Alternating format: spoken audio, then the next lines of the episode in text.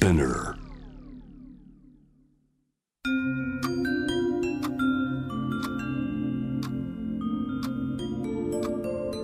こんなこときっと取るに足らないからと性にまつわることを一人で悩み考えたことのある人たちへ。ここは気負わずに話せるお泊まり会。いつまでも終わらない会話の時間が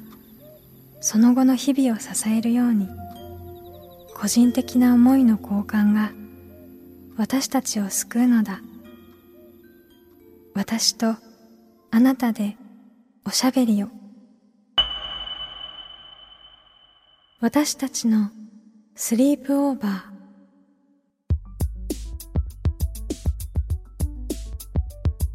ミーユーの野村夢とミーユーの竹中真希です私たちのスリープオーバーこの番組は性にまつわる悩みや疑問を自分の言葉で自分の温度でゆっくりと心の扉を開きながら話していこう。そんなプログラムです。現在スリープオーバーしているテーマは恋愛するのは当たり前なの？ゲストに様々なジェンダーやセクシャリティについて発信するメディアパレットオークの編集長あやさん。そしてアロマンティックアセクシュアルの当事者として様々な場で自身の体験を伝えたり多様な関係性性表現などをテーマに発信している中堅さんをお迎えしました。今回はゲストとのトークを振り返りつつこのテーマについて考えるヒントになるような作品をご紹介します。私たちのお泊まり会にあなたもぜひご参加ください。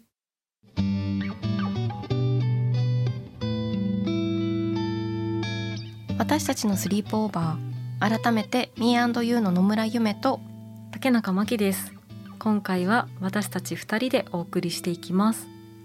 ここまで4回にわたって恋愛するのは当たり前なの？をテーマにスリープオーバーしました。ご登場いただいたのは様々なジェンダーやセクシャリティについて発信するメディアパレットオークの編集長あやさん。そしてアロマンティックアセクシャルの当事者として多様な関係性性表現などをテーマに発信している中堅さんです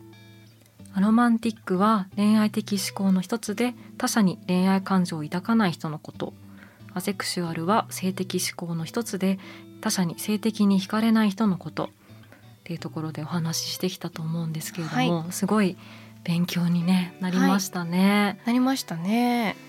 いろいろ、うんうん、あのあやさんともお話ししてきましたし、はい、中堅さんとも、うんうん、あのドラマ「恋せぬ二人」の話も交えながらお話ししてきたと思うんですけれども、はい、どんなお話が印象に残ってますか、はい、そもそもこのテーマ自体に使われているこう恋愛するの当たり前なのっていうふうに聞いてますが、うん、まあ、その当たり前なのって問われている恋愛ってそもそも何なのっていうふうに、うん、こうさらにこう問うていくかじのあの話があのあったかなというふうに思っていて、はい、であやさんはこうその恋愛っていう言葉をこうブレイクダウンしていくとっていうような、うんね、話で恋愛って何だと思いますか？って問われましたよね。問われました。でうってなって。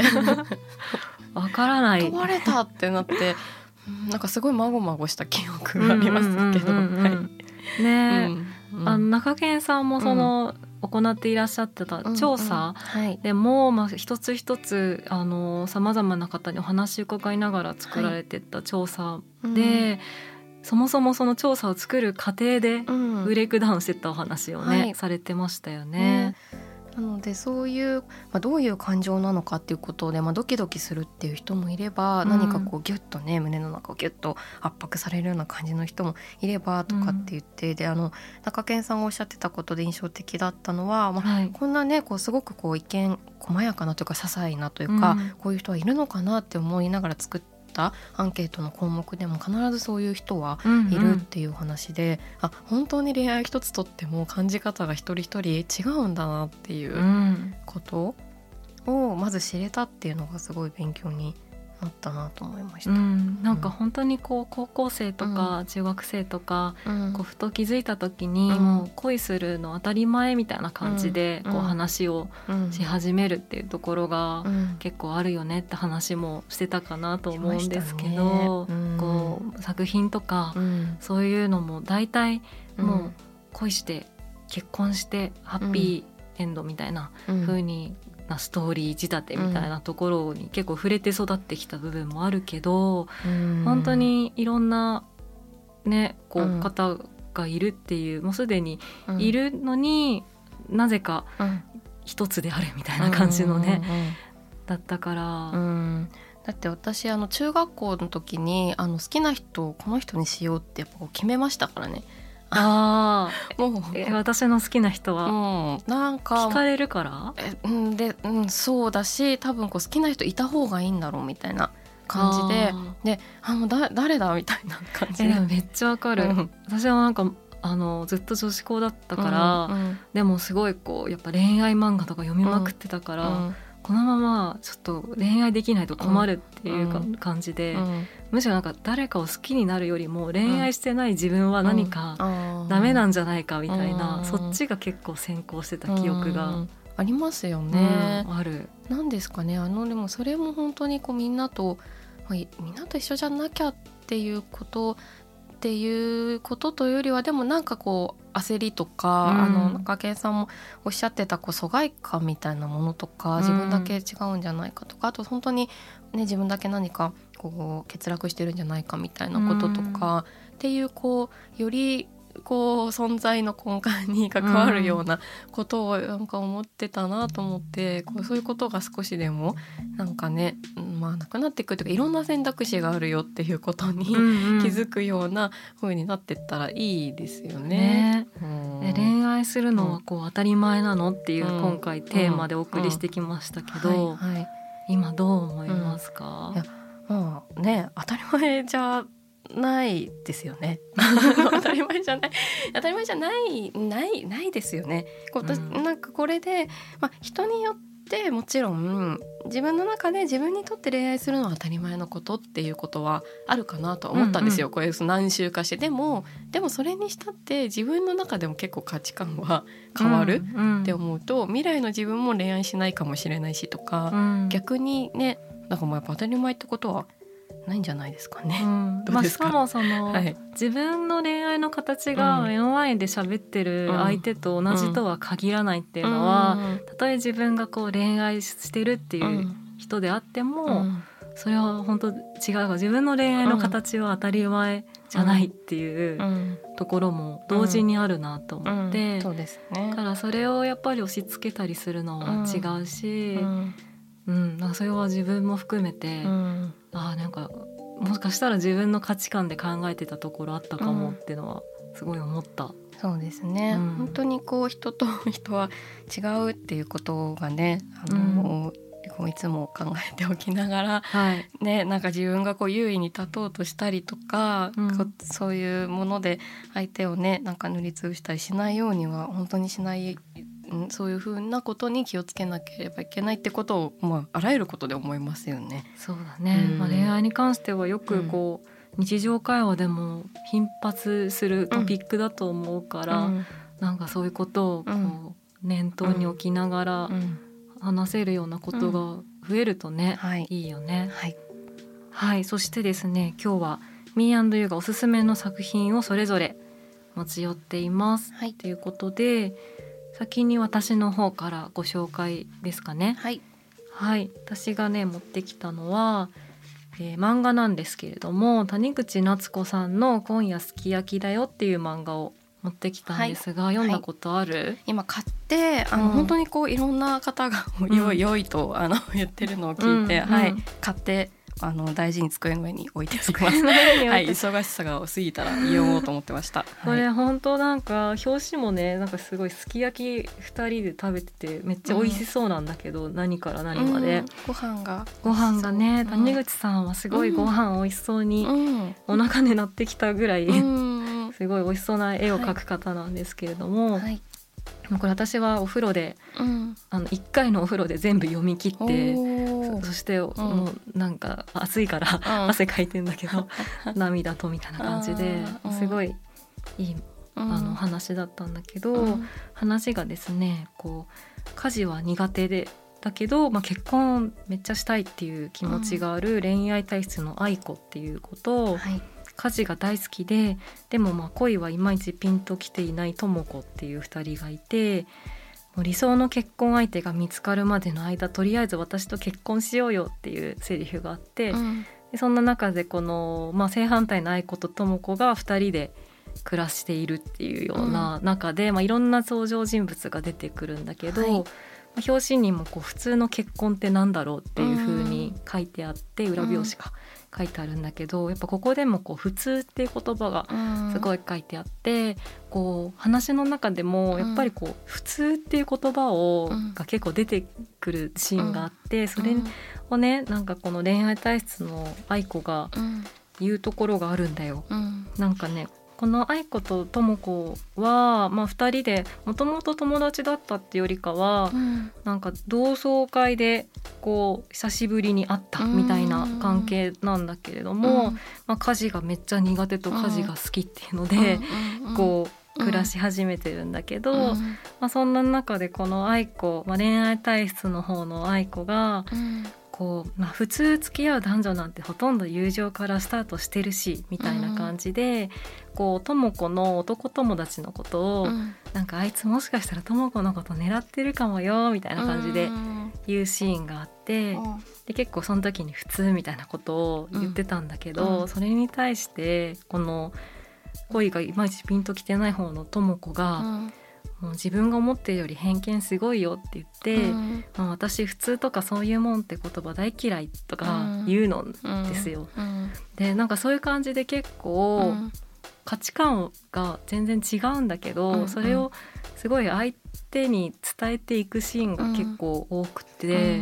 で登場人物のそういうなんだろうその愛子みたいに恋愛がすごくい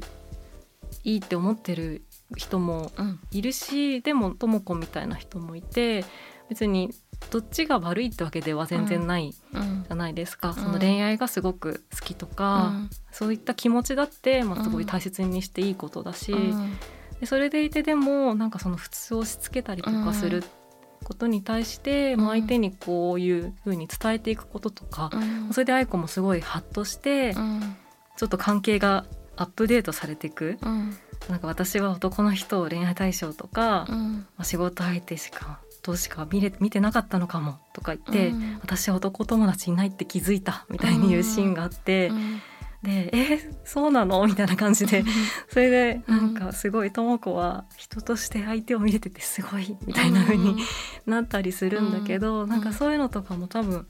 ここですごい2人が気づいたっていうその関係が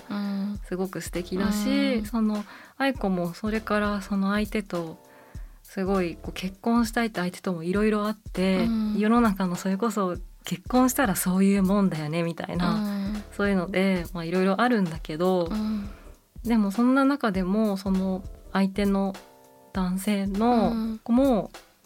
なんだろう初めは結構「えそんなこと言うんかよ」みたいなこと言うんだけど、でもその2人もすごい会話をして変わっていくんだよね。で私はなんかこの漫画を読んで、自分が生きてきた価値観に、の中で、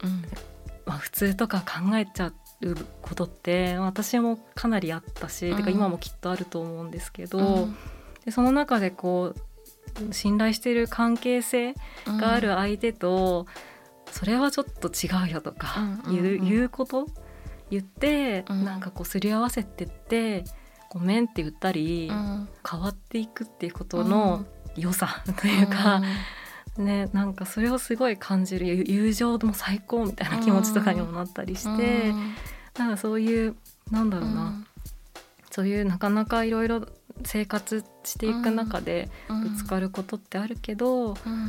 なんかそうやって話し合ったりとか、うん。まあ価値観の違いとかに関してやっぱ徹底的に話すとか、まあ、信頼してるんだったら言,、言ってみるとか、なんかそういうことの大事さをね、感じましてちょっと熱弁しちゃったけど、はい、ね、でもそういうふうにこうあのそれはね結構偏見があるよみたいなことを言うことも大事だしこうそれをこうあの受け入れることが、まあ、できるというか、まあ、どういう過程で受け入れたのか私まだわからないですけど、うん。なんかそれはこう結構すぐにはってなったりするの。それとも一回なんかちょっとえみたいなことがあったりして徐々にみたいな。なんか、まあ、そういうふうに言ってあの受け入れるみたいな時もあるし、うん、でもやっぱりそれがすぐに全部解決するってなかなかなうん、ないよね。なんかやっぱ行ったり来たりしながら進んでいくみたいな感じだなっていうのはあって、うん、なんかやっぱ途中まで、あれなんかあれ分かったと思ってたけどなんかやっぱそういう感じなんだみたいに、その思う。ってるシーンとかもあったりして、まあ、それのリアルさみたいなのを、ね結構感じて、やっぱ違う相手と違う人間だからなかなか一回でねこう、もう全部解決みたいなのは難しいなってのは思うんだけど。そうですよね一回でこうそういうこと例えば自分が普通って思ってることと相手の普通が違うっていうことが例えばなんかもちろんそこが違うってことを認識するのが大事で、うん、でもそれをすり合わせていくのもやっぱり早くすり合わせられるパターンもあるかもしれないけど、うん、時間がねやっぱりかかったりもすることであるってことも、うん、なんというか知っておけると、うんうん、なんかどうしてもやっぱ信じてきたものが揺るぎそうな時って怖かったりとか、うん、あのねしたりあとなんで分かってくれないんだろうって自分の経験からも思っちゃったりとかして、うんうん、あなんかね私のねなんか気持ちをとか相手の気持ちをすぐ分かれないことってあるけど、うん、まあ、無理はしすぎず、うん、でも なんかめげずにというか、こう心を保ちつつ、まあ、そう行ったり来たりしながらそうだ、ね、なんかやっていくっていうことがすごいね本当できたらいいなっていうの話を聞いて思ったし、うん、うんでもなんかそういう関係が築けてるのがいいね。その二人なんでねでもできるんだろうってすごい思っていいなと思いました。でもやっぱすごい生活をしていくってことの重要さもすごい書かれている本で、やっぱりその恋愛っていう、そのこととでもこう仕事してこういうことは生活の中で大切にしていきたいみたいな、いろんなそれも価値観が存在している中で、うん、なんかそこの生活面の細やかな部分に関してもかなり最終的にもう話し合う、その愛子の、あの相手、えっとまあパートナーとなる相手とも、その智子ともすごい話して、っていうのがなんかその3人の関係みたいなのもすごいできてきていて、うん、やっぱ話さないと分かんないっていうのはすごい。あるし、うん、でも生活は続いていくから、うん、その中でこう自分も相手もみんなこう、うん、ねよく生きていけるようにすり合わせるっていうのもすごい大事だなって思いました。ありがとうございます。はい、私が持ってきたのは柳部明さんによる翻訳語成立事情という本です。新書ですね。岩波新書から出ております。どういう本かっていうとあのいろいろなこうあの言葉があのあって例えばこう、うん。社会とか個人とか、まあ、そういった言葉あとは恋愛っていう言葉っていうものがこう幕末から明治時代にかけてこう翻訳のために作られた心臓語であるということ。や、まあ、あるいは実質的に心臓語に等しい言葉であるっていう言葉に関して、この柳部さんという方が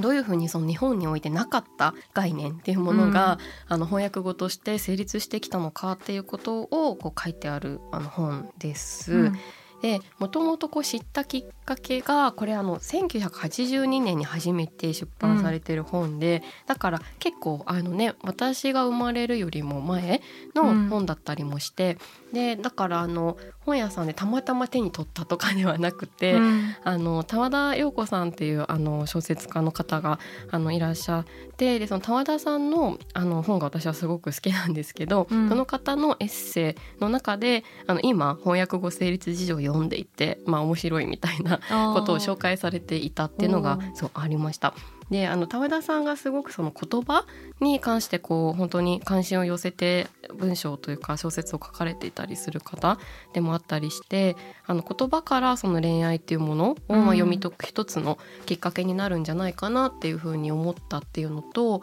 結構あの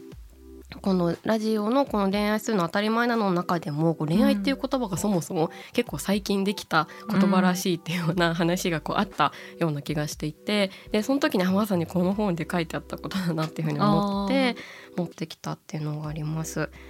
で他にこうどういう言葉がっていうのも結構興味深いんですけど、まあ、例えば社会個人近代美恋愛存在っていう言葉って結構私たちもこの番組ですごい言ってる確かに。言葉がすごく個人と社会とかめちゃめちゃ言ってるし、あと美とかもルッキズムとかでも美しさみたいな話って結構あったなとか、うん。そういうことがあったりとかあとはあの自然とか権利とか自由あと彼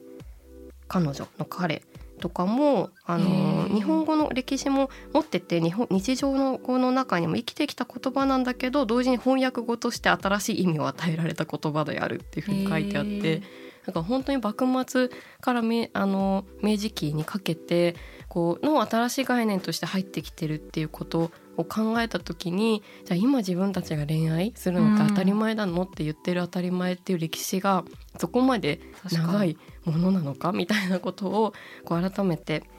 こう考えるきっかけになったりするなというふうに思ったっていうのがありました。うん。え恋愛はそれまではうん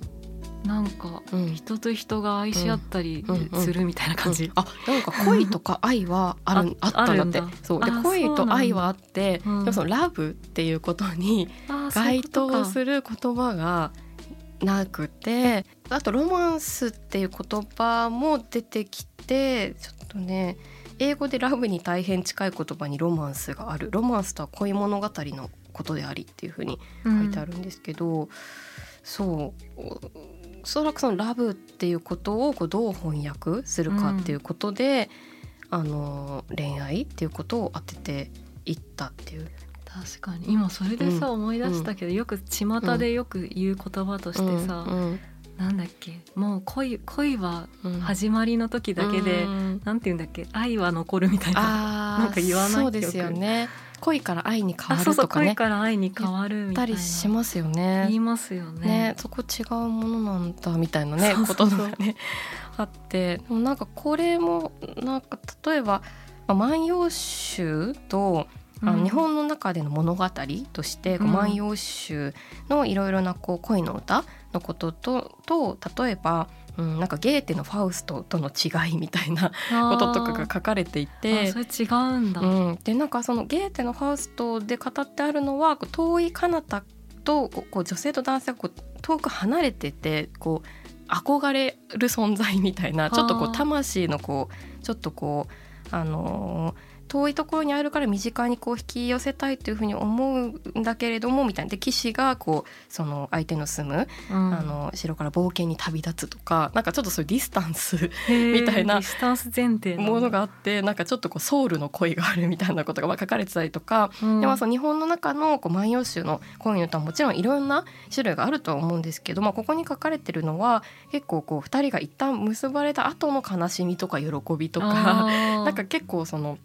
あのー割と肉体と魂を別々にしてたというよりは心と肉体をこう切り離さずにうんものが結構万葉集の中にはあったんじゃないかみたいな話とか。面白い。そうでなんかその恋愛の、まあ、物語とか小説っていう意味であの、まあ、こういう人がよくあの恋愛小説を書いてちょっと切り開いてきたみたいな具体的な人物名が出てたりとか、まあ、北村東国が書かれてるんですけど、まあ、そういうこととかが1982年の時点で書かれていて。でちょっとあのねあの少し前の本だったりもするのでなんかいろいろもう少しこうあの研究としてもねもしかしたらアップデートされてる部分とかそういうところもなんかあの私は詳しくないんですけどあるんじゃないかなとも思いつつでもこう全然自分がすごい身近に使いまくってた言葉っていうのが、結構こういろんな先人たちあの、うん。割とね森鴎外とか知ってる人たちが頑張ってるんだよ。え浸透させようと？なんかどういうその英語の言葉をどうするかっていうふうに悩みまくっててあと坪内逍遥とかうんうん。が悩んだ末に私たちはこういう言葉を今使そってるんそれだなもう当たり前じゃんみたいなね。そうそう感じ。恋愛ってさみたいに言って。不思議だよねそれも。不思議ででそもそもこうそういう概念っていうものがなかったものをいかにこう社会で共有していきながら言言葉に当てていったかみたいなこととかが書かれてると本当に曖昧なものをなんとかみんなで共有しようと知ってきたんだなっていうのを言葉を通してすごく見るっていう本だったんですよね。そうなんか、恋愛ってだから、もしかしたら10年前に言われてた恋愛の意味と、うん20年前とかと、うん。あと20年後とか、うん。で全然意味合い違うかもしれないよね。うん。違いそうですようね。んなんかずっと生きている間に起こってる変化って気づかないこともあるけど自分が10年前から30年後にタイムスリップしたら、うん。え恋愛全然違いますよねみたいな。えそれって恋愛って言うんですか、え みたいな。ー、全然違う言葉ですよねとか、まあ、でもうん。もしかしたら物語とかでそういうのって見ることができるのかもあーしれないですね。うん。確かにそう考えると、じゃあもっとね、うん。かなりむそれこそ、うん。あの森鴎外とかが頑張ってた時代の、うん。こう恋愛うん。小説的なものと、じゃあ現在のはどうなのかみたいな。うん。ね。うん。そうなんですよ。でも本当にそういう曖昧なものをいろんな人たちがこうじゃないかああじゃないかってなんとか言葉にしようとしてて、だからなんかねすごい言葉の本当にねあのまあ面白さでもありいろんな限限界だったりとか、うん。まあ、人によってやっぱり違うってことをもう考えずにはいられないようなことっていうことも本当に感じるなんかね面白い本でした。読みます。すごく。すごく読みたいです。はい。私たちのスリープオーバー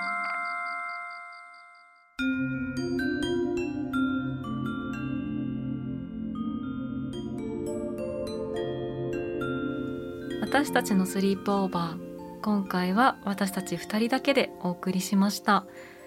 えーお互いにね、はいこう今回は漫画とはい本ご紹介しました、はい。まきちゃんから谷口夏子さんの今夜すき焼きだよという漫画です。新潮社から出ております。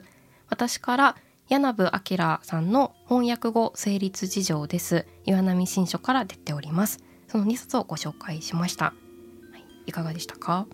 えー、なんだろう。やっぱすごい読みたい、その翻訳のやつ ちょっと読んで見てほしいです。うんなんかね古語とかもやっぱり入ってるんだけど昔のその言葉が違うから。でもなんか結構わかるんだよね。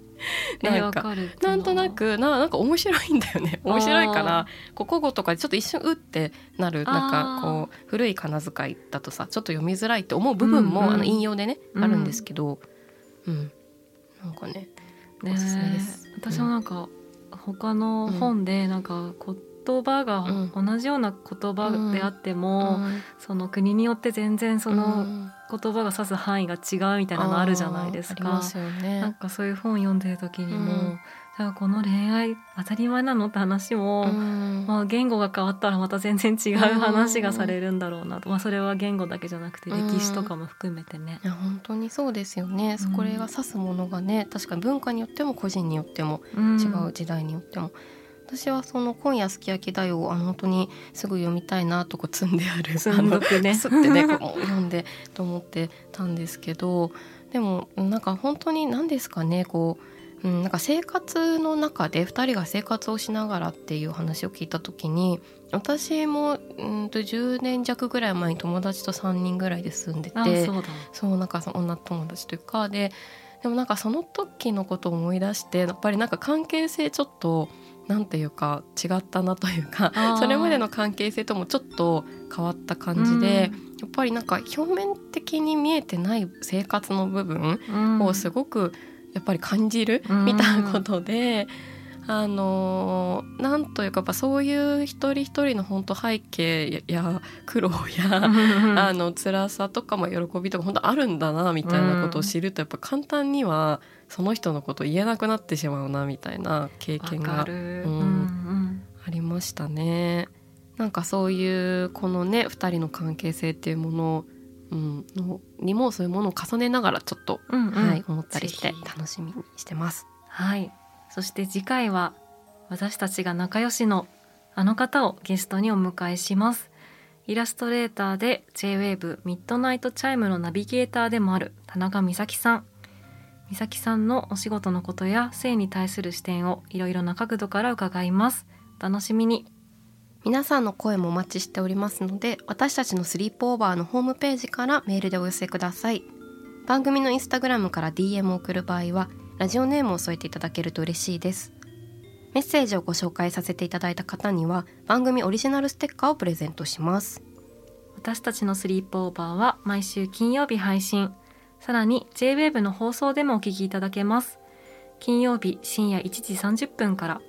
FM81.3JWAVE ここちらもぜひチェックしてください。気合わずに話せるお泊まり会。次回も私とあなたでスリープオーバーしていきましょう。ここまでのお相手は Me&You の野村夢と竹中真希でした